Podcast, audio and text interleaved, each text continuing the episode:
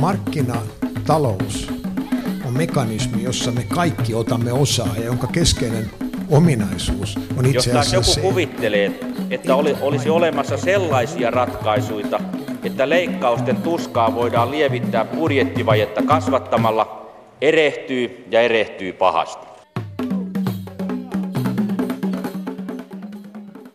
Hyvää maaliskuusta torstai-aamupäivää, hyvät kuuntelijat.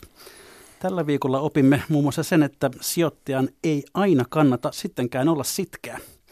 Tämän oppivat ainakin ne kansalaiset, jotka talvivaara huumassa muinoin sijoittivat tähän suoranaiseksi kansanosakkeeksi muuttuneeseen firmaan rahojaan, eivätkä tohtineet myydä pienellä tappiolla silloinkaan, kun firman vaikeudet alkoivat. No, talvivaarasta ahtiumiksi nimensä vaihtunut firma ajautui sitten siis tällä viikolla konkurssiin ja sijoittajat saattuivat vain todeta, että kaikki män.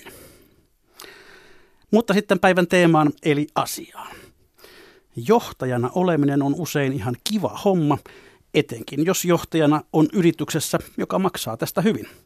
Muun muassa näin kirjoittaa uudessa kirjassaan johtamisen professori Alf Rehn. Mutta mitä muuta kuin kivaa se johtaminen on ja millaisia ovat johtamisen paradoksit, siitä puhutaan seuraavien reilun 50 pienen minuutin ajan. Tervetuloa ohjelmaan, professori Alf Rehn. Kiitos paljon, hauska olla täällä.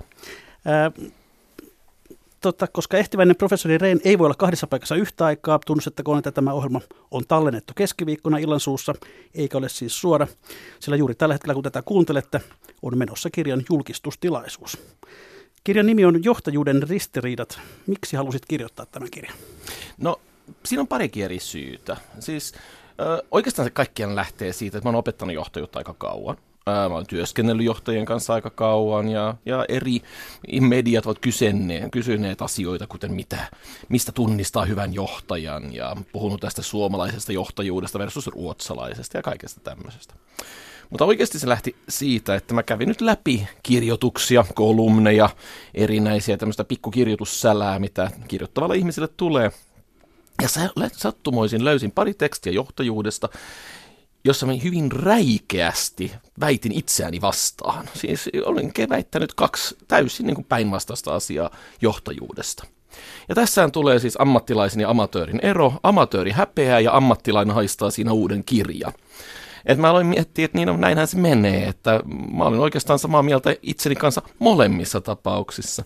Ja aloin miettiä sitä, mitä mä aika usein niin kuin ihan peruskurssilla jo opetan, että me halutaan johtajilta niin paljon – pitäisi olla fiksu ja filmaattinen, pitäisi olla vahva, mutta silti tunneihminen. Ja tajusin, niin kuin, että sehän johtaa aina paradokseihin. Ja tajusin aika, mon, että aika moni niistä asioista, mistä mä oon jutellut johtajien kanssa, oli just ristiriidoista ja miltä tuntuu, kun yhtäkkiä niin kun vaaditaan aivan toista kuin vaadittiin eilen.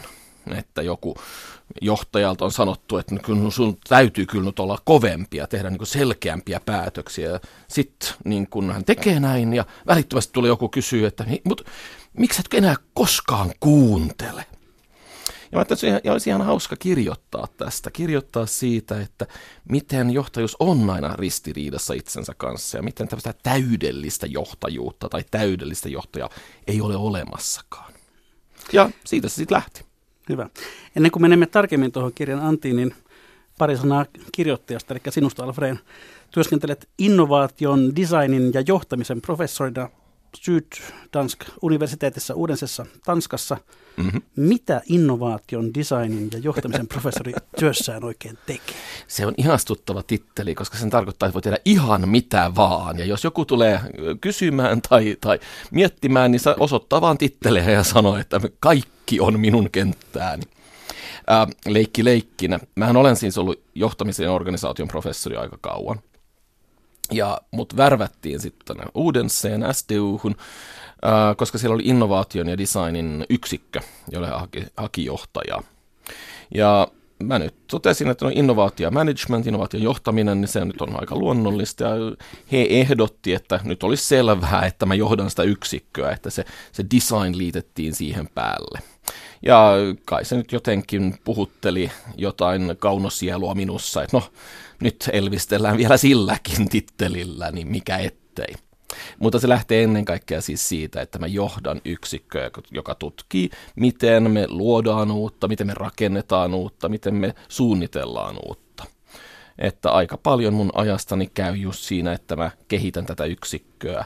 Opetan vieläkin, ää, jo, mulla on jonkun verran ohjattaviakin siellä, jotka tekee kaikkea hauskaa siitä, että siitä lähtien, että ne suunnittelee lennokkeja, siis ihan aitoja lennokkeja, tai tutkii robotiikkaa, tai, tai sitä, että miten jopa elämyksiä voi designata. Ihan hauskaa puuhaa. Joo, aikaisemmin sulla oli virka myöskin muun muassa Oopu Akademiassa. Mm-hmm. Miten tulit kiinnostuneeksi juuri johtamisesta? Mä en ollut alun perin kiinnostunut johtamisesta. Siis se huvittavahan on se, että musta ei pitänyt edes tulla siis taloustieteilijää. Siis mun ei pitänyt mennä edes kauppakorkeakouluun. Musta piti tulla filosofi tai antropologi tai jotain tämmöistä. Se oli niin kuin se ensimmäinen suunnitelma. Ja kun mä aloin niin kuin, äh, niin kuin hakemaan yliopistopaikkaa, niin mietin kovasti, että joo, joo, että ehkä, ehkä mä niin kuin lähden filosofiaan, se vaikutti niin kuin olevan mun, mun luonteelle sopivinta. Mutta sitten löi päälle tämmöinen angsti. Ja mä tajusin sitten jotenkin, että no hitto, ihan filosofeille makseta mitään. Et siis sehän on ihan niin kuin työttömyyteen äh, lukemista. Että, äh, ja sitten kun mä en tiedä mitä muutakaan mä tekisin, niin mä lähdin kauppakorkeakouluun. Ja ensimmäinen vuosi meni, oli hyvin, hyvin niin kuin intensiivinen, ää, ei, ei opiskelu mielessä, mä vaan ryppäsin ja rälläsin. Ää, ja en osannut mitään opintoviikkoja. Ja sitten tuli vähän paniikki päälle, koska ää, mun piti jotenkin hankkia pääaine itselleni, ja ainoa ää, aine, mitä mä olin niin kuin jotenkin onnistunut saamaan peruskurssin läpi huonoimmalla mahdollisella arvosanalla, oli sen nimi oli silloin Företagsadministration, eli suurin piirtein organisaatio ja johtaminen tai hallinnointi. Ja sitten toisena vuonna, kun mä menin jatkokurssille, kun se oli aina jatkokurssi, minne mä pystyin menemään, niin siellä oli uusi professori, Klaas Gustafsson, joka yhtäkkiä alkoi puhua aivan eri asioista kuin mistä mä olin tottunut, että puhuttiin niin kauppakorkeakoulussa. Hän ei puhunut laskennasta ja tämmöistä. Hän puhuu antropologiasta ja kulttuureista ja äh, siitä, että miten johtaja äh, epäonnistuu eettisesti ja, ja miten, miten esimerkiksi jostain tulee niin kuin korruptoitunut. Ja se, mä tajusin silloin ja siellä, että hitto, että nämä kiinnostavat kysymykset jotka usein ovat filosofisia tai kulttuurissa kiinni tai kielessä tai siinä, että miten asioita tulkitaan, miten vaikutukset toimii, niitä pystyy tutkimaan myös kauppakorkeakoulussa. Ja sillä tiellä mä olen. Että se on hyvä yhdistelmä tämmöistä nuoruusajan ryyppäilyä, joka esti, että mä olisin esimerkiksi saanut laskennan peruskurssin läpi. Ja, ja sitten tämä onnellinen ää, tapaaminen tämän uuden professorin kanssa, josta myös tuli mun ää, väitöskirjan ohjaaja. Sattumalla on suuri merkitys elämässä. aina, aina. Olet myös aika paljon konsultoinut erilaisia yrityksiä. Minkälaisessa tilanteessa yritysjohto yleensä kääntyy Alfredin puoleen ja, ja, ja hakee apua? No se voi olla hyvin, hyvin erilaisia asioita. Aika tavallista on niin, että mä olen ollut puhumassa jossain, jossain seminaarissa tai konferenssissa tai vaikkapa niin kuin sisäisessä tilaisuudessa ja ilmeisesti sitten sanonut jotain, mikä saa toimarin miettimään, että hitto, että tämähän on just, just niitä ongelmia, joiden kanssa me painitaan ja hän sitten tulee juttu sille ja kysyy, että voisinko mä tulla niin kuin juttelemaan hänen johtoryhmänsä kanssa. Ja sitten me katsotaan siellä, että jos meillä olisi joku, joku niin kuin tapa tehdä töitä yhdessä. Um, mä en oikeastaan edes käytä siitä termiä konsultointi. Mä, mä olen neuvonantaja, jos mä mitään olen, ja, ja välillä terapeutti. Ja mä niin kuin, mulla ei ole mitään tämmöistä valmista pakettia, että joo, tästä tulee kun, kun niin kuin kaupan hyllyltä kolmen viikon intensiivi konsultointi, vaan se lähtee 99,7 prosenttia tapauksista se lähtee vaan siitä, että johtajalla on ongelma, tulee kysymään, voidaanko me jutella tästä ongelmasta. Ja mä tykkään juttelemisesta. Vaihdetaan sitten parisena johtamisen tutkimuksesta ja opetuksesta. Miten johtamista voi tutkia? Kyllähän johtamista voi tavallaan tutkia, mutta ihmiset, epä, siis ihmiset ei aina ymmärrä, mitä johtajuustutkimus oikeasti tekee. Siis johtajuustutkimusta voi tietenkin yrittää tehdä, niin sä löydät sen oikean, aidon, täydellisen tavan johtaa.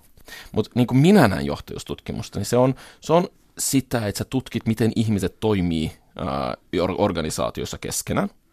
Miten ihmiset vaikuttavat toisiinsa. Ja ei niin, että yrittää löytää jotain täydellistä tapaa, vaan että yrittää ymmärtää niitä tuhansia pikkuasioita, jotka vaikuttaa siihen, miten me nähdään toisemme, miten me kuunnellaan toisiamme, miten me tulkitaan esimerkiksi toimitusjohtajan sanomisia.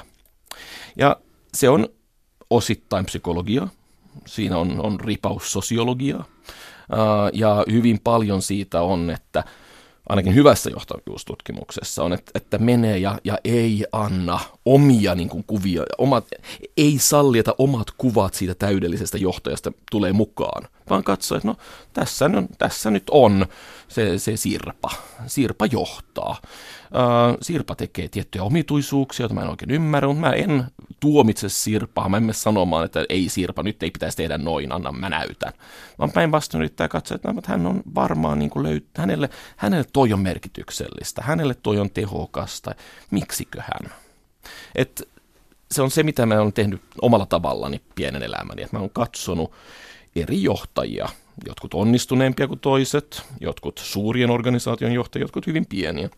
Ja, ja miettinyt, että miksi hän tekee noin, mitä, mitä, miksi toi on merkityksellistä hänelle. Ja mä kirjoitan myös kirjassakin siitä, että se suurin virhe, kun me voidaan tehdä johtajustutkijoina, on, että me, me niin kuin arrogantisti oletetaan, että meillä olisi se täydellinen vastaus. Koska melkein aina, kun mä olin nähnyt jotain ja sanoin, että ah, tossa se on, toi on varmaan hyvä johtaja, niin on osoittautunut, että mä oon aivan väärässä. Että näin mä menen katsomaan, katsomaan ja, ja lähden olettamuksesta, että mä olen varmaan tulkinut kaiken väärin ja mä odotan ja katselen, että mitkä nämä niin kuin, tulokset sitten ovat. No mitä johtamisessa voi opettaa? Sä voit opettaa monia asioita, mutta mä aina sanon, kun mä, mä niin kuin, opi, siis opiskelijoille, siis yliopistolla opetan johtajuutta, että, niin, että tämä ei ole kurssi siitä, miten tullaan johtajiksi. Tämä on kurssi siitä, mitä kaikkea johtajuudessa on mukana, miten sitä on yritetty teoretisoida ja mitkä asiat voivat tulla mukaan, joka värjää meidän, meidän niin ideoita ja meidän tapaa katsoa sitä. Ja silloin me käydään läpi näitä perusteorioita, joita mä en perusta hirveän monesta niistä, mutta ne on hyvät oppia, koska ne on silti olleet mukana ja värjännyt tämänkin päivän kertomuksia siitä, että mitä on hyvä johtajuus.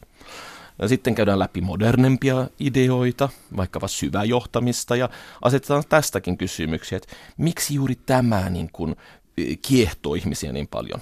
Miksi juuri tämä, niin kuin, miksi ihmiset saa tästä niin paljon? Olettamatta, että se on oikein tai väärin, vaan, vaan niin miettiä, että miten me kohdataan esimerkiksi tietty johtajuuskirja tai johtajuusguru.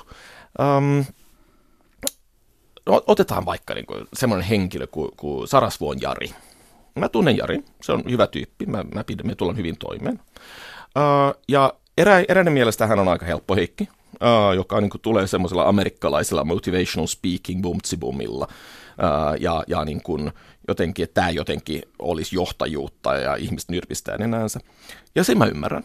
Mä, mä voin hyvin niin kuin ymmärtää, että miksi ihmiset reagoi niin, ja, ja siellä on paljon tämmöistä Tony Robbins-tyylistä motivaatio- ja, ja ylevöittämispuhetta, jossa ehkä ei ole niin, niin, niin kuin selkeää substanssia. Toisaalta mä tunnen johtajia, jotka, jotka aidosti niin kuin kokee, että he ovat saaneet Jarilta hirvittävän paljon. Ja sitten mä voisin tietenkin mennä sille johtajalle sanoa, mutta sä oot väärässä. Et vaikka sä koet, että sä oot saanut Jarilta näin paljon, niin sä oot väärässä, koska mä tiedän, että tossa ei ole sitä sisältöä. Se olisi A lapsellista, B ilkeää ja C tyhmää. Äh, koska totta kai me kaikki voidaan saada asioista hirveän paljon irti. Vaikka ne aina ehkä ole täysin rationaalisia, vaikka niitä ei ehkä voi selittää. Ja kun me tutkitaan just tätä, niin se on, pitää myös katsoa sitä, että miksi välillä – joku aika niin kuin hepposalta näyttävä kirja tai, tai guru, miksi se voi silti liikuttaa ihmisten mieliä niin paljon? Ja, ja mä en voi sillä mitään. Tämä kiehtoo minua suunnattomasti. Ja se hyvä puoli on, että mä maksetaan siitä, että, että mä saan olla tästä kiehtonut. Että se, se on hirvittävän hauskaa, että, että maailmaan luotiin äh, semmoinenkin virka, jossa minun kaltainen outolintu äh, voi aidosti niin kuin tehdä työtä tutkimalla sitä, mikä on hänestä hirveän hauskaa. Kuulostaa erinomaiselta. Mennään tarkemmin kirjaasi. Kirjoitat aivan sen alussa, että tapaat vihata kirjoja johtajuudesta. Miksi? Miksi? No, sitä pitäähän aina niin kuin heittää semmoinen provokatiivisen alun. Mä halusin aloittaa siitä, että mua ärsyttää erään tyyppinen tapa puhua johtajuudesta, joka hirveän paljon näkee juuri johtajuuskirjoissa, jossa yritetään vähentää ja, ja niin kuin, ää, luoda sen lista viidestä asiasta, mitä pitää tehdä, jotta olisi hyvä johtaja. Mä olen joskus kutsunut tätä termillä Cosmo Management, kun naistenlehti nimeltä Cosmopolitan – ja siinä, niissä, niissä on aina listoja. Tämä on niin seitsemän hiustyylejä, joita sinun täytyy testata tänä syksynä, tai, tai niin kuin viisi tapaa saada partnerisi villis, villiksi sängyssä. Ja mä, mä mietin, että just johtajuuskirjathan on usein just tätä, että niillä on ne, ne viisi tai seitsemän tai yhdeksän kikkaa. Ja mä en usko siihen, että meistä tulee hyviä johtajia sillä, että me seurataan jotain tämmöistä yksinkertaistettua reseptiä. Mä en tavannut ainottakaan oikeasti hyvää johtajaa, jolla on semmoinen niin lunttilappu taskussaan, että katsoo, että oletko nyt saanut kaikki kuusi tänään niin kuin täydettyä. Et ei, koska se on niin risti, se on paljon ristiriitaisampaa, se on paljon hankalampaa. Ja se, mikä on yhdessä tilanteessa erittäin hyvä neuvo, voi taas toisessa olla hirvittävän huono. Ja, ja siksi mä sanoin, että mä vihaan semmoisia johtajuuskirjoja, jotka yrittää yksinkertaistaa johtajuutta liikaa, jotka yrittää vähentää sitä juuri tämmöiseksi listaksi, joka voisi yhtä hyvin olla just naisten lehdessä tai, tai iltalehtien lööpissä. Ja että ne, hy, ne hyvät johtajuuskirjat, kun mä oon lukenut, on usein sellaisia, jotka joko lähtee ihmisen omasta taistelusta, ää, jotka niin kuin, kuvaa sitä painimista ongelmien kanssa, mitä ihmisellä on, on ollut, ja joka ei anna semmoisia valmiita ratkaisuja. Ja mä, nyt mä antaisin esimerkin, niin mä oon usein miettinyt sitä, että saako johtaja valehdella. Ja se on semmoinen, missä ihmiset aina sanoo, että no ei tietenkään saa, valehteleva johtaja on, on kauhistus. Valehteleva johtajahan on, on niin kuin hirvittävää luottamuksen pettämistä, jaada, jaada, jaada. Mutta samalla on tietenkin tilanteita, joista johtajan ehdottomasti täytyy valehdella. Oletetaan esimerkiksi, että sä oot johtajana tehnyt, toimitusjohtajana esimerkiksi tehnyt päätöksen, että, joo, että, että meidän täytyy sulkea tämä yksi tehdas. Se on iso päätös. Se on, se on, sillä tulee olemaan efektiä alaisille ja, ja ympäristölle ja, ja pörssikurssille ja kaikkelle. Mutta tästä ei tiedoteta vielä kenellekään vasta neljän viikon päästä, kun, kun se diili on saatu selväksi esimerkiksi. Ja sitten tulee samana päivänä sun kaltainen henkilö, rap, reporteri, tulee kysymään, niin, ajattelit muuten sulkea tämän tehtaan. Pitääkö sun silloin oikeasti puhua totta? Ei voi puhua totta. Ei tietenkään voi. Se olisi laitonta, koska se, on periaatteessa, jos tietyissä diileissä, niin se voi olla laitonta, ei se aina laitonta ole tietenkään. Se aiheuttaisi pakokauhua organisaatiossa, se, se oikeasti sabotoisi niitä mahdollisuuksia, kun vielä on tehdä tästä prosessista sujuvan. Ja tässä on hirveästi niin kuin asioita, että sä et voi. Että johtaja ei saa valehdella muuta kuin niissä tilanteissa, jos hänen täytyy valehdella. Ja ne, niinkin ristiriitasta se on. Et, jo. Niin. Tämä kirjasi ydin tavallaan on se, että, että johtaminen on paradoksaalista toimintaa ja siinä on paljon vasta, mm-hmm. vastakohtaisuuksia. Mm, aloitat sillä, että johtaminen on epäonnistumista. Jopa kirjan alaotsikko kuuluu, että miksi johtaja aina mm-hmm. Ja miksei se ole ongelma? Mm-hmm. Miten niin johtaja epäonnistuu aina? Si- taas ehkä hivenen provokatiivisesti kirjoitettu ja kärjistetty. Pointti oli siinä, että ää, teki johtaja niin tai näin, aina jokin epäonnistuu. Täydellisiä onnistumisia ei koskaan ole. Mahdollisesti jossain niin Hollywood-leffassa, mutta ne, ne ei aidosti ole totta. Normaalisti johtaja tekee päätöksen, jossa aika moni on, on tyytyväisiä, jotkut hyvin, hyvin vihaisia, ää, mutta niin kuin se totaalisumma on, on enemmän tai vähemmän pos- positiivinen. Mutta siinä on silti aina se pieni epäonnistuminen.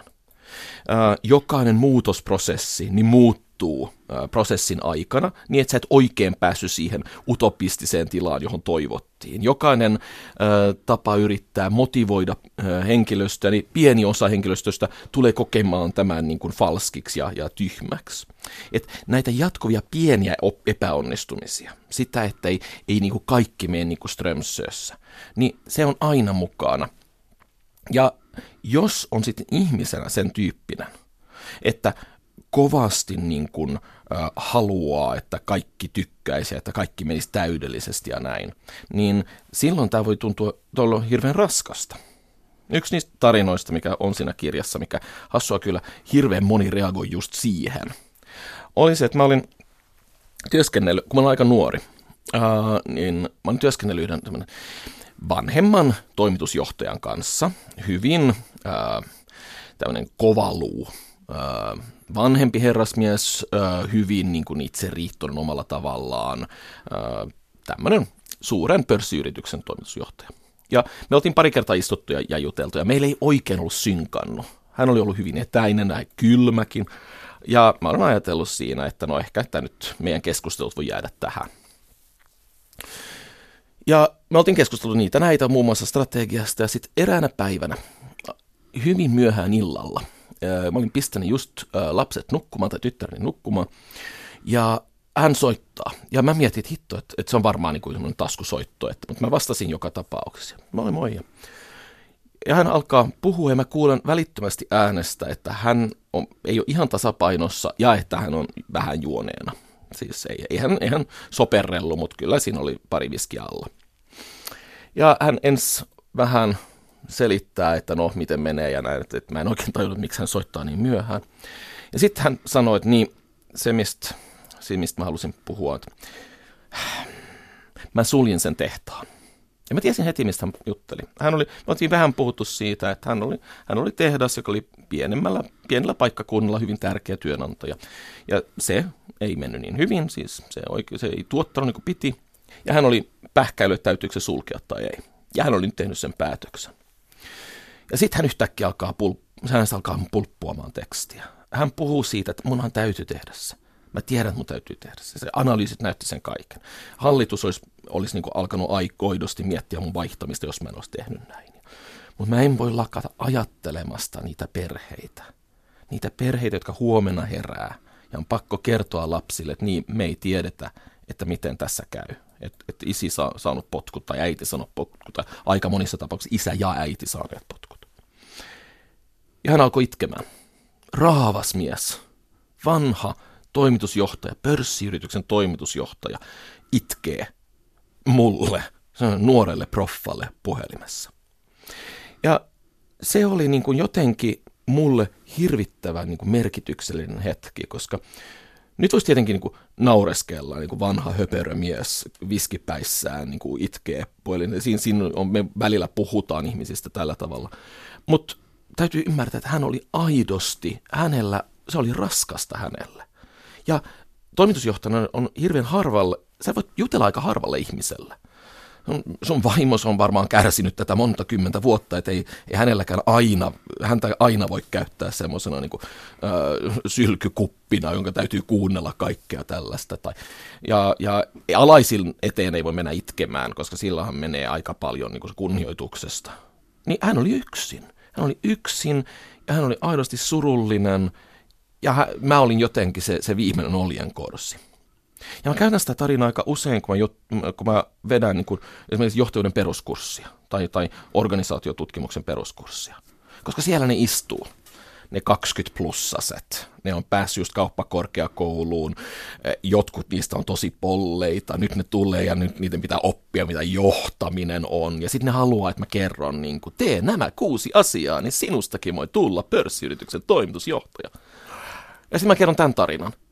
Ja ne istuu siellä, ne kalpenee ihan aidosti. Yksikin, mä muistan, yksi istui siellä ihan monttu auki ja niin kuin, äh, äh, äh, äh. Mä sanoin, että tämä on johtamista. Se on se, että sä, sun täytyy välillä tehdä ne päätökset, jossa sadat perheet jäävät niin kuin puille paljaille. Ja se ei ole kivaa. Ja se on hauska. Välillä se on tarpeellista. Ja se on raskasta. Se voi olla aidosti raskasta. Nyt mä en tietenkään tarkoita, että no voi toimitusjohtaja parkaa hirvittävän iso palkka ja sitten sen joutuu tekemään niin kuin vaikeita päätöksiä. Ja mä surkuttelen häntä liian. Mutta mä halusin silti ymmärtää hänen aseman. Ja se, että hän tiesi, hän teki varmaan oikean päätöksen. Tuskin niiden perheiden mielestä, mutta mä luulen, että yrityksen menestymisen kannalta ja, ja yrityksen pitkä, pitkäaikaisen niin menestyksen kannalta se oli varmaan niin tarpeellinen päätös. Mutta haluan myöskin, niin kuin, että hän koki, ehkä ei epäonnistuneensa, mutta hän koki siltä, että oli tässä aika kova hinta, jonka hän joutui maksamaan. Hän, hän aidosti kärsi äh, siitä, niistä, hän kuuli jotenkin, äh, että miten nämä perheet itkivät. Ja hän joutui myös olla osittain mukana kantamassa tätä. Niin, professori Alfred, tämä on varmaan myös esimerkki siitä, että yksi johtajuuden paradoksesta on se, että johtaja ei ole koskaan yksin, mutta hän voi olla hyvinkin yksinäinen. Juuri näin. Oppiiko tuota yksinäisyyttä sietämään? Miten sitä voi hoitaa? Muuta kuin, muuta kuin soittamalla yöllä professori. silloin, silloin tietää, että elämässä on mennyt jotain pieleen, kun soittaa yöllä professoreille. Um, kaikki niin kuin, ylemmän tason johtajat, jotka mä tunnen, niin on kehittäneet hyvinkin niin kuin, pitkälle meneviä prosesseja tätä yksinäisyyttä niin kuin, hoitaakseen ja prosessoidakseen. Eräät johtoryhmät voi olla hyvinkin läheisiä, niin että siellä niin me voidaan miettiä niin jotain Nokian Dream Teamia, jossa varmaan pystyttiin keskustelemaan myös näistä vaikeista asioista. Uh, mutta olemme aika useinkin törmännyt toimitusjohtajiin, jotka vaikka heillä on tiiminsä, heillä on, on hyvä suhde niin kuin esimerkiksi Assariinsa ja, ja heillä on niin kuin hyviä kavereita, niin on, olette silti aika yksin siellä. Siksi ei ole ehkä niin ihmeellistä, että miten moni toimitusjohtaja silti kaveraa toisten toimitusjohtajien kanssa. Ja me katsotaan sitä ehkä ja mietitään, että ne on niin tyypillistä, että, että noin ne vaan isokenkäiset vaan toistensa kanssa niin kuin, ö, leikki. Ö, mutta osittain se on myös se, että toimitusjohtaja voi olla niin kuin vertaistukihenkilö ö, toimitusjohtajalle. Ja taas mä en niin kuin väitä, että voi toimitusjohtaa parkoja, mutta jos haluaa ymmärtää ihmisten käyttäytymistä ja mitä vaatii, että pääsee sille tasolle. Tai myöskin mitä vaatii, että on vaan niin kuin esimiehenä, koska kyllä esimieskin omalla tavallaan kantaa version tästä. Niin, niin meidän, luulen, meidän täytyy niin pystyä puhumaan muun muassa tästä ristiriidasta, että sä jäteet jatkuvasti muiden kanssa, mutta jotenkin niin kuin loppupeleissä sä oot aina yksin. Hyvät kuuntelijat, kuuntelette ohjelmaa Mikä maksaa, jossa vieraana on professori Alf Rehn, pohdimme johtamisen paradokseja. Yksi kirjasin väite tai tällainen havainto on se, että johtajakoulutus ja, ja, ja johtamisen kehitystyö tapahtuu usein irrallaan arjesta. Mm-hmm. Ja itse asiassa siinä on aika herkullinen esimerkki erästä ruoka-alan yrityksestä. Kerrotko sen? Ah, tämä oli tämä, jossa mä annan heille esimerkkejä, eikö niin. vain? Joo. Mä oon työskennellyt suuren, suuren ruoka-alan yrityksen kanssa ja he halusivat kehittää johtamis, johtamista ja, ja kulttuuria. Ja mä olin viettänyt jonkun verran aikaa siinä niin kuin organisaatiossa ja ää, niin kuin mä aina teen, niin kuin pyörinyt siellä ja kuunnellut ja jutellut vähän sinne tänne ihmisten kanssa. Ja sitten mä järjestin heille seminaari. Ja osa tätä seminaaria oli se, että mä, mä niin kuin sanoin, että, että, että aloitetaan vähän niin kuin tällä, että, että mä annan äh, esimerkin äh, johtamistilanteesta – ja sitten keskustellaan siitä, että tehtiinkö tämä oikein tai väärin, oliko tämä hyvää tai huonoa johtamista.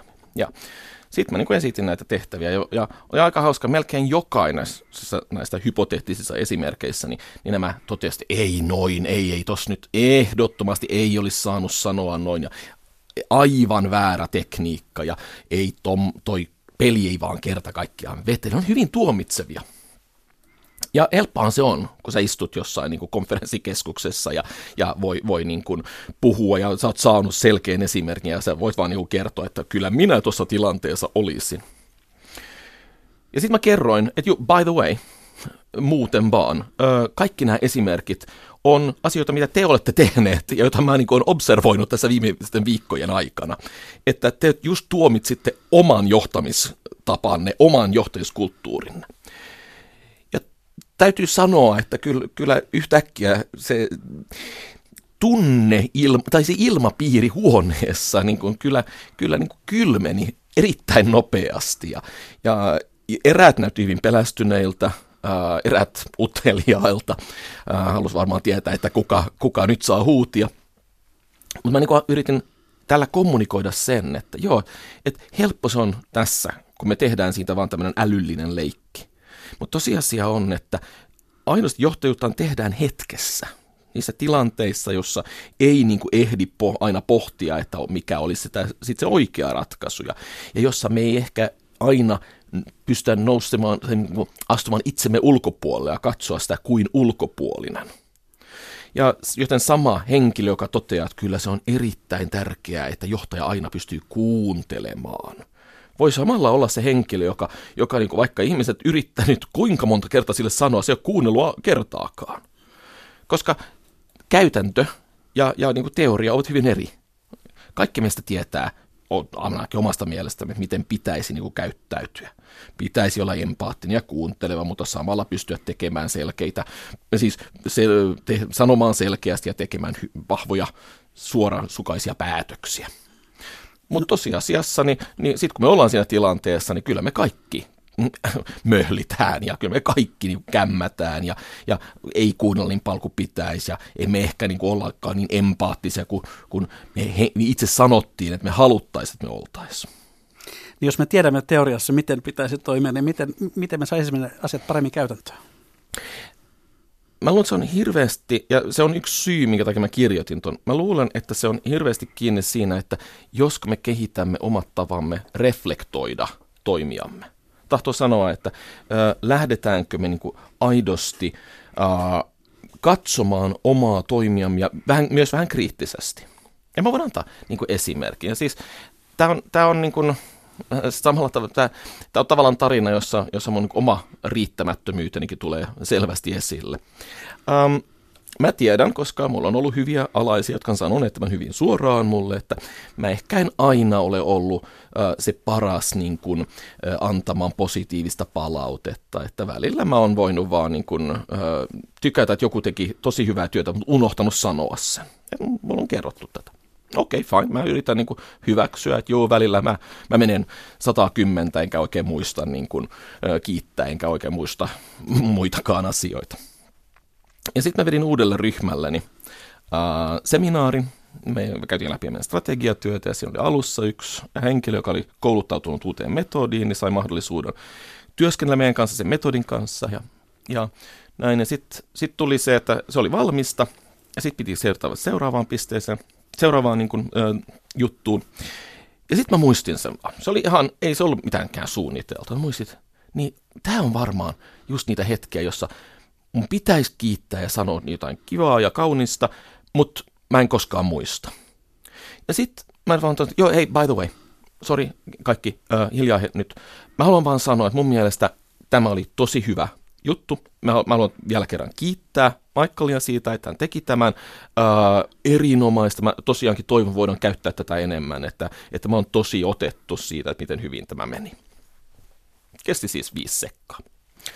Ja sitten me jatkettiin ja juteltiin ja sitten sain tietää vähän jälkeenpäin, että se oli ollut, että muut tuli sanomaan mulle, että niin, jo, muuta, se oli tosi hyvä, että sä sanoit noin, koska Michael on niin, niin onnellinen nyt, koska hän oikeasti, vaikka hän nyt ei koskaan sitä sanoisi, niin hän tosiaankin kaipaa, että joku sanoisi tuolla tavalla, niin kuin antaisi positiivista palautetta. Ja mekin tultiin niin iloisiksi, kun hän sai sitä. Ja tämä tarina ei siis ole siitä, että miten mä olen nyt loistava johtaja, koska mä kerran tajusin tehdä jotain fiksua, vaan se, että jos mä en olisi miettinyt ja hyväksynyt, että mussa on nämä virheet, mä, mä olen vähän hätäinen ja mä, mä unohtelen asioita ja näin, niin mä en myöskään olisi niin tajunnut, hei hetkinen niin puupää, tämä on se hetki, jossa sun pitää tehdä tämä yksi juttu, mikä ei ole mitenkään vaikea, mutta minkä sä aina unohdat. Ja mä tein sen ja se toimi. Ja ei tämä tee musta suurta johtajaa, mutta ainakin mä siinä hetkessä tein jotain, mitä johtajan tuli tehdä. Ja ainakin mä niin kuin onnistun lyhyen aikaa olla vähän parempi johtaja kuin mä historiallisesti olen ollut. Ja tähän minä uskon.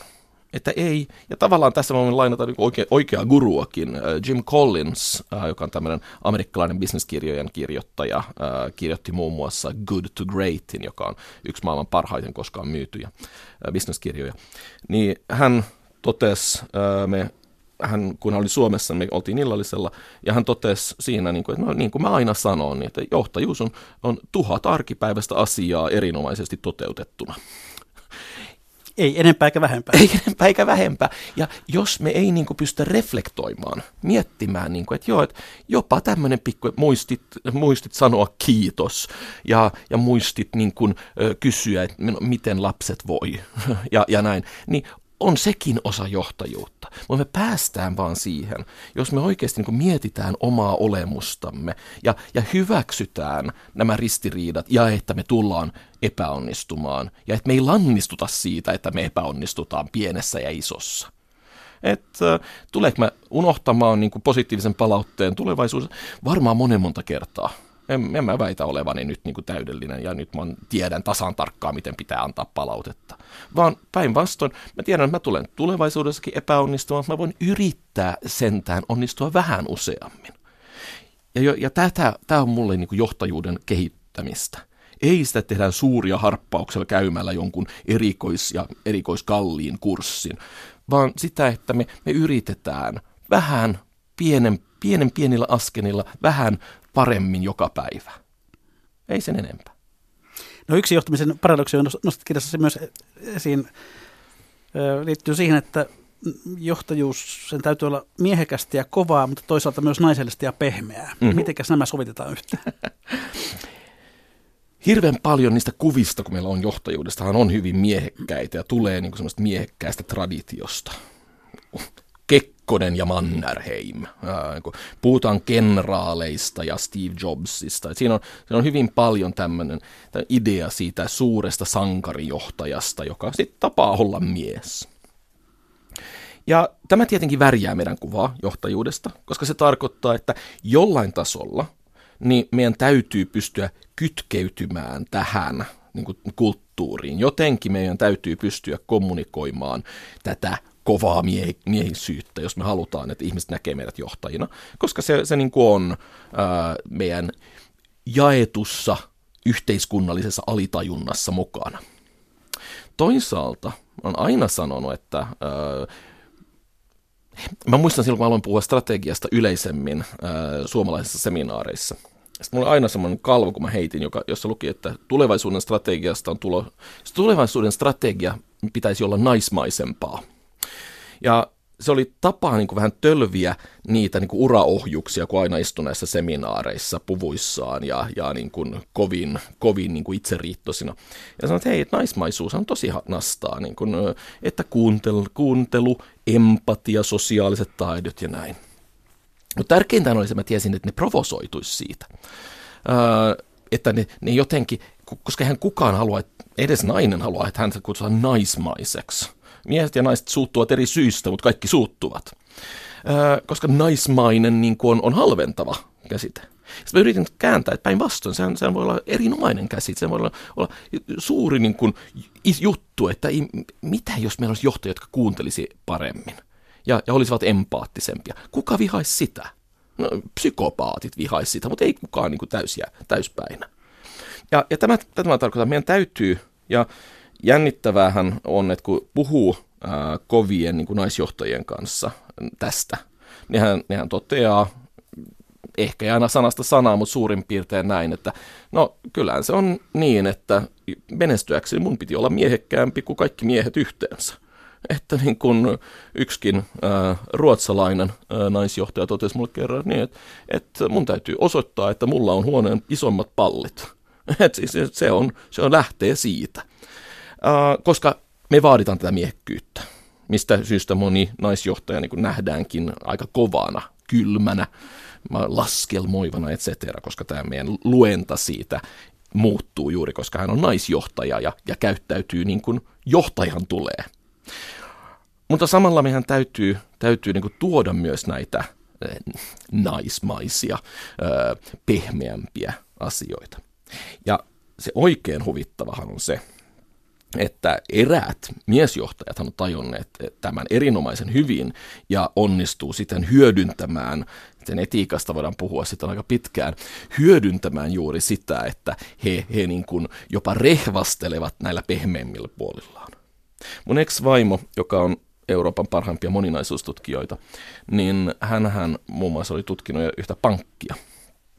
Ja hän oli löytänyt ihastuttavan esimerkin siitä, miten ää, kaksi suurin piirtein samalla tasolla johtaja, yksi nainen ja yksi mies, niin heillä oli molemmilla sattumoisin ollut sellainen tilanne, että heidän oli ollut pakko tuoda lapsensa töihin – välillä käy niin, niin jos lapsi on sairas, mutta, sun ehdot, mutta ei niin sairas, sun ehdottomasti täytyy saada joku paperi allekirjoitettu, niin välillä voi käydä tällä tavalla. Kukaan muu ei voinut hakea tarhasta, jotain tämmöistä. Ja se huvittavan oli tietenkin, että miten tähän reagoitiin. Siitä naisesta niin todettiin niin, että onhan se nyt vähän paha, jos ei pysty niin kuin organisoimaan elämäänsä tämän paremmin, että, että yhtäkkiä täällä juoksee pentuja niin kuin ympäri ämpäri ja, ja näin. Että se, selkeästi tämä oli, tämä oli niin kuin vähän paha juttu, kun tämä naisjohtaja oli näin tehnyt. Se miesjohtaja päinvastoin. Ja hänestä todettiin, niin sinä näkee, että, että miten niin kuin, hän, hän oikeasti haluaa, hän on perheen isä ja, ja silti hän, hän pystyy hallitsemaan näitä kaikkia asioita yhtä aikaa. Eli ne teki taiva tasan tarkkaan saman asian, mutta kun nainen teki, niin se oli yh, hyi hyi ja, ja niin kuin huonosti organisoitu. Ja kun mies teki sen, niin tässä näki, että hän hallitsi tämän work-life balancein niin hyvin. Ja täten oli parempi johtaja. Ja siihen menee kauan ennen kuin tuo asetelma muuttuu. Siihen mä luulen, että mä, mä olen kirjoittanut monta ker- kirjaa ja mahdollisesti olen jo mullan alla, kun, kun se on täysin muuttunut. Olet työskennellyt kansainvälisesti monessa paikassa ja monessa firmassa tai, ollut firmoja auttamassa, niin kuin sanot. Onko kulttuurieroilla merkitystä johtamisessa? Totta kai on. Totta kai on. Ja, ja kulttuurit on mun, mun niin kuin suuri kiinnostuksen kohde. Uh, mutta tässä täytyy niin kuin muistaa, että mä katson jokaista yritystä omana kulttuurinaan. Uh, ja usein niin kun, me, kun me kulttuurikäsite tulee mukaan, niin ihmiset alkaa niin miettiä enemmän kansallisia kulttuureja. Ja etenkin kun puhutaan jos kansainvälisestä työskentelystä. Ja mun täytyy sanoa, että tämä kansalliset kulttuurit keskustelu niin ärsyttää mua enemmän kuin mikään muu. Uh, et meillä on niin olettamus, että olisi niin, niin selkeitä kansallisia eroja. Ja sitä paitsi olettamus siitä, että muualla kaikki on paremmin. Ja on se vähän hauskaa huomata, kun on silti tehnyt Pohjoismaissa töitä, että Suomessa hyvin usein todetaan niin Ruotsissa, siellä, siellä niin silti, silti osataan vähän, tämä vähän paremmin. Ja Ruotsissa todetaan niin Tanskassa, siellä silti osataan tämä vähän paremmin. Ja Tanskassa taas, että niin, ja Suomessahan tämä hoidetaan paljon paremmin. Että me kaikki ollaan vakuuttuneita siitä, että juuri meidän maassa on se johtajuusongelma. Mutta mä en näe sitä niin. Mä näen hyvää johtajuutta joka paikassa ja huonoa johtajuutta joka paikassa. Uh, et mä, en, mä uskon, että kansallisen kulttuurin vaikutus on pienempi kuin me usein kuvitellaan. Et mä olen työskennellyt Kiinassa, mä olen työskennellyt Yhdysvalloissa, mä, mä asun oma, osan ajastani Englannissa. Mä näen ihan samoja ongelmia niin Suomessa, Kiinassa, Yhdysvalloissa kuin Englannissa. Puhumattakaan Ruotsista ja Tanskasta. Ja tässä täytyy myöskin lisätä se, että uh, useinhan maan sisäiset erot voi olla huomattavasti isompia kuin maan väliset erot. Tahtoo sanoa, kyllä mä monen monta kertaa on istunut niin, että kun helsinkiläinen toimitusjohtaja tapaa tukholmalaisen toimitusjohtajan, eikä siinä ole mitään kulttuurieroa. Erinomaisen hyvin menee ero voisi tulla, jos tämä helsinkiläinen toimitusjohtaja tapaa esimerkiksi rovaniemeläisen toimitusjohtajan. Siinä voi tulla semmoisia niin kulttuuritörmäyksiä, että niin kuin oksat pois ja puol latvaa. Että kyllä, mä luulen, että me liiotellaan niin kuin just tätä kansan ja, ja maan eroa, eikä sitten katsota sitä, että esimerkiksi on vähän jännä, että kaikki Pohjoismaathan on samankaltaisia siinä, että kaikki ovat vakuuttuneita, että pääkaupunkiseudulla asuu kusipäitä. Se, se niin on hyvin selkeä tämmöinen, että kaikki tietää siellä, missä mäkin asun Tanskassa, että niin, että on se nyt hyvä, että me ollaan niin kuin vähän niin kuin otettu etäisyyttä noiden kööpenhaminalaisiin, koska kyllähän tietää, millaiset ne ovat. Ja kyllä ei tarvitse hirveän kauas lähteä niin kuin kehä kolmosen ulkopuolelle, kun alkaa jo kuulla, että miten niin kuin helsinkiläiset johtajat ne vasta niin kuin mahdottomia ovat. No kirjoitat myöskin hitaudesta ja odottamisesta. toisaalta johtajat edellytetään dynaamisuutta ja nopeita päätöksiä, mm-hmm. mutta sitten toisaalta myöskin hitautta ja odottamisen taitoa. Miten nämä hitaus- ja odottamisen taito liittyvät hyvään johtajuuteen? Aika usein. Niin mulla on Uh, mä tapaan toimitusjohtajia, jolla, jotka niin kuin ennen kaikkea ovat hätäisiä. tahtoo sanoa, että meille kerrotaan koko ajan, että maailmamme muuttuu niin uskomattoman nopeasti, on nopeat ja kuolleet, innovoi tai kuole. Se on tämä niin kuin mantra melkein päällä. Mikä tarkoittaa, että siellä voi johtaa ja yhtäkkiä, että hitto, mun täytyy tehdä jotain, mitä tahansa, että mä niin kuin, ettei vaan näyttäisi siltä, että mä en toimi. Ja kyllähän me nähdään, me ollaan nähty suomalaisten yritystenkin niin tekevän vähän hassuja asioita, koska niillä vaan oli kiire ja piti niin näyttää, että tehtiin jotain. Ja mä oon sanonut, että kyllä välillä se, se niin suurin johtajuustoimihan voi olla se, että uskaltaa odottaa, että ei hätäile – että niin kuin, äh, pystyy niin kuin odottamaan, että onko tämä nyt aidosti semmoinen mollistus ja löytää sen oikean ajan tulla sinne.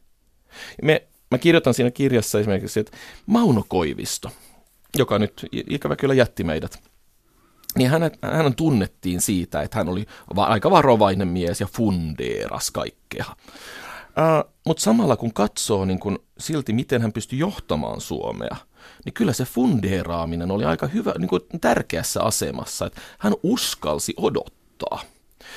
Tietenkin tämä tarkoittaa, että tässäkin tulee epäonnistumisia. Ihmiset oli vä- välillä sitä mieltä, että hän ei, ei toiminut tarpeeksi niin kuin vahvasti, että hän, ei, hän olisi ehkä ollut, voinut olla vähän nopeampi.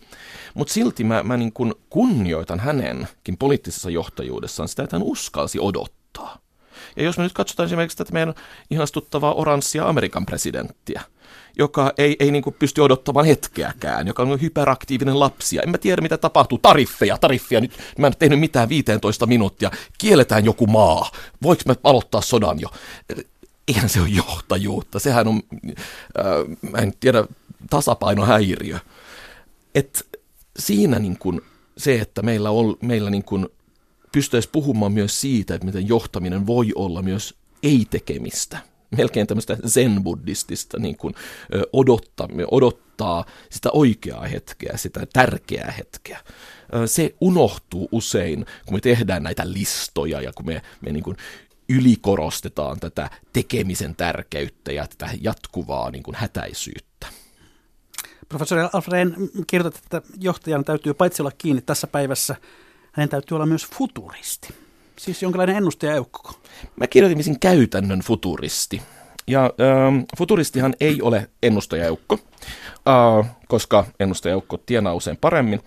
Äh, vaan futuristi on joku, joka miettii mahdollisia tulevaisuuksia. Äh, hyvä futuristi ei ole sellainen, joka kertoo, että niin, vuonna 2030 meillä on tämmöiset teknologiat, vaan ennemmin, joka sanoo, vuonna 2030 niin voi olla 15 eri mahdollisuutta, että miten tämä esimerkiksi terveydenhuolto on kehittynyt.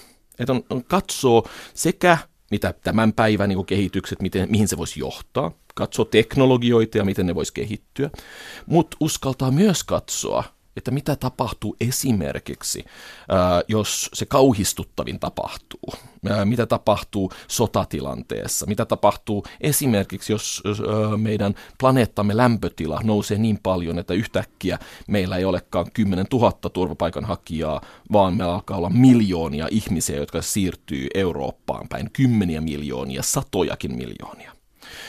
Ja käytännön futuristi katsoo kaikkia mahdollisuuksia, kivoja ja hyödynnettäviä, epämukavia ja, ja niin kuin ravisuttavia, ja, ja yrittää olla niin kuin nöyrä sen edessä, että me ei tiedetä, mitä tulevaisuudessa tapahtuu. Ja juuri tästä syystä meidän täytyisi miettiä monta eri mahdollisuutta. Ja mulle johtajan täytyy, tämäkin täytyy olla osa sitä, mitä johtaja tekee. Se nöyrä tulevaisuuteen katsoja, joka hyväksyy, että on täysin mahdollista, että tulevaisuus ei tarvitse ei tätä yritystä eikä minuakaan. Että on, on mahdollista, että, että maailma muuttuu niin, että ne asiat, mun kokemukseni, mun koulutukseni, kaikki tämä ei enää olekaan tarpeellista. Ei siksi, että hänen pitäisi niin kuin nöyrtyä minkään edessä, vaan siksi, että hänellä olisi niin, niin kuin kirkas kuva, tai siis kirkas idea siitä, mitä kaikkea voikaan tapahtua – että sitten kun se mahdoton tapahtuu, sitten kun se yllättävä tapahtuu, niin hän oli ainakin osittain valmis siihen. Tämä taisi jäädä tekemättä eräältä matkapuhelinfirmalta Suomessa. Jännittävää kyllä, niin sillä firmalla oli erinomaiset futuristit, ää, mutta ei päätti olla kuuntelematta niitä. Tiedä häntä sitten miksi. Näinkin voi käydä. Tuossa alussa kävi jo ilmi se, että jossain määrin et innostu perinteisestä johtajakirjallisuudesta, vaan suosittelet usein johtajille haastavampaa kaunokirjallista mm-hmm. tuotantoa. Jos nyt joku johtaja sattuu olemaan tuolla radion ääressä, niin mistä hänen kannattaisi aloittaa? Mä luulen, että me voidaan saada ideoita johtajuudesta melkein mistä tahansa, jos me vaan valitaan, että me luetaan se niin kuin johtajuuskirjallisuutena. Tai vaikka niin kuin katsotaan niin kuin johtajuudesta, katsotaan telkkaria ja yritetään sitä katsoa oppia johtajuudesta. Esimerkiksi niin nyt monihan Suomessakin diggaa kovasti Game of Thronesia. Ja Game of Thrones on erinomainen. Sä voisit vetää kokonaisen kurssin johtajuudesta pelkästään Game of Thronesista. Koska siinä tulee sekä ne vaikeat päätökset, se, että miten välillä oikein niin kuin epämiellyttäväkin johtaja voi pärjätä. Äh, siinä, että miten, miten niin kuin, hankalaa välillä on tasapainoitella eri vaatimusten välillä. Mä aika usein annan, annan niin vähän yllättävämpiä kirjoja. Olis, voihan tietenkin antaa Tolstoita ja Dostojevskia, joka on erinomaista johtajuuskirjallisuutta, tai lukea Shakespearea.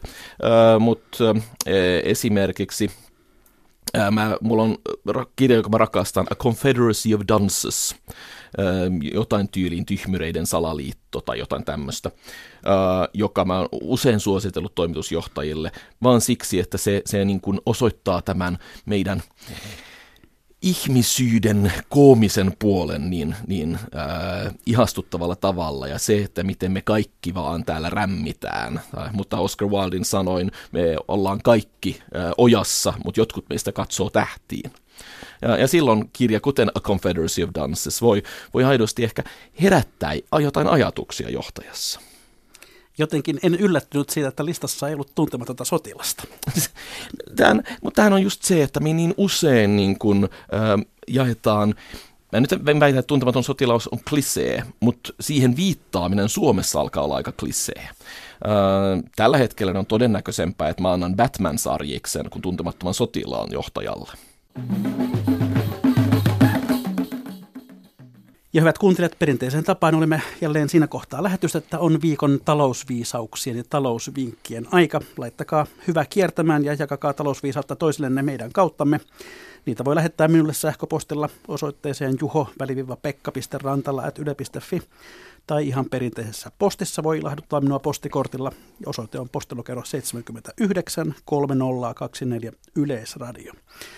Professori Alfred, Alfred, mikä on sinun viikon talousvinkkisi tai viisautesi, jonka haluaisit kuuntelijoiden kanssa jakaa? Tämä on, on tavallaan vinkki kyllä. Viisaudesta en sitten tiedä. Äh, mä olen jo jonkun aikaa tutkinut äh, lasten äh, asemaa talouselämässä.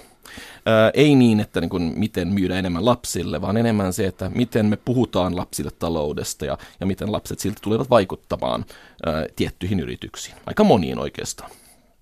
Ja osana tätä niin mä törmäsin uuteen lehteen. me, jotka olemme vähän vanhempia, muistamme tietenkin niin nämä meidän ajan nämä, nämä lehdet oli, oli niin suosikkia ja muita, jossa kerrottiin, että mit, kenen kanssa eri, bändäri, eri bändit olivat, seurustelivat ja jossa oli tämmöisiä julisteita, jotka pystyi sitten pistämään seinälleen. Ja ajat muuttuvat. Mä törmäsin lehteen nimeltä Teen Boss – jossa sitä paitsi se, ne kaksi viimeistä S on tehty dollarimerkkeinä. Ja se on juuri kuin tämmöinen suosikki. Englanninkielinen ja muistuttaa tämmöisiä teinilehtiä, kuten Tiger Beat esimerkiksi, joita mun tytär yhdessä vaiheessa kovasti fanitti. Mutta tämä ei puhukaan bändeistä, se ei puhu elokuvatähdistä, se ei puhu äh, telkkaritähdistä, vaan se puhuu yrittäjistä. Se puhuu nuorista yrittäjistä, jotka esimerkiksi ovat saaneet menestyneen YouTube-kanavan tai onnistuneet niin kuin, mainostamaan omia tikkareitaan Instagramissa. Ja siinä ei ole julisteita mistään ihmisistä, vaan siinä on julisteita, joissa annetaan tämmöisiä positiivista, hyvin niin kuin, sarasvuomaista niin kuin elämänviisauksi, kuten älä katso taaksesi, et ole sinne päin menossa. Joten tänä päivänä Teen Boss voi olla ihan lastenkin luettavaa. Kiitos siitä. Ja viisi yleisövinkki tulee nimimerkiltä Käytä opiskelijoita hyväksesi. Leikkauta hiukset kampaamo-opiskelijoilla, jotka tarjoavat palveluita halvemmalla kuin kokeneempi kampaaja. Kampaamokouluilla on omia salonkeja ja opettajat usein seuraavat työtä sivusta ja varmistavat sen laadun. Sama pätee myös hierontaan ja kosmetologipalveluihin opiskelijoille kokemusta ja kukkaro kiittää. Kiitoksia Alf Rehn. Kiitos. Kiitoksia kuuntelijat. Mikä maksaa? Sitä me ihmettelemme jälleen viikon kuluttua.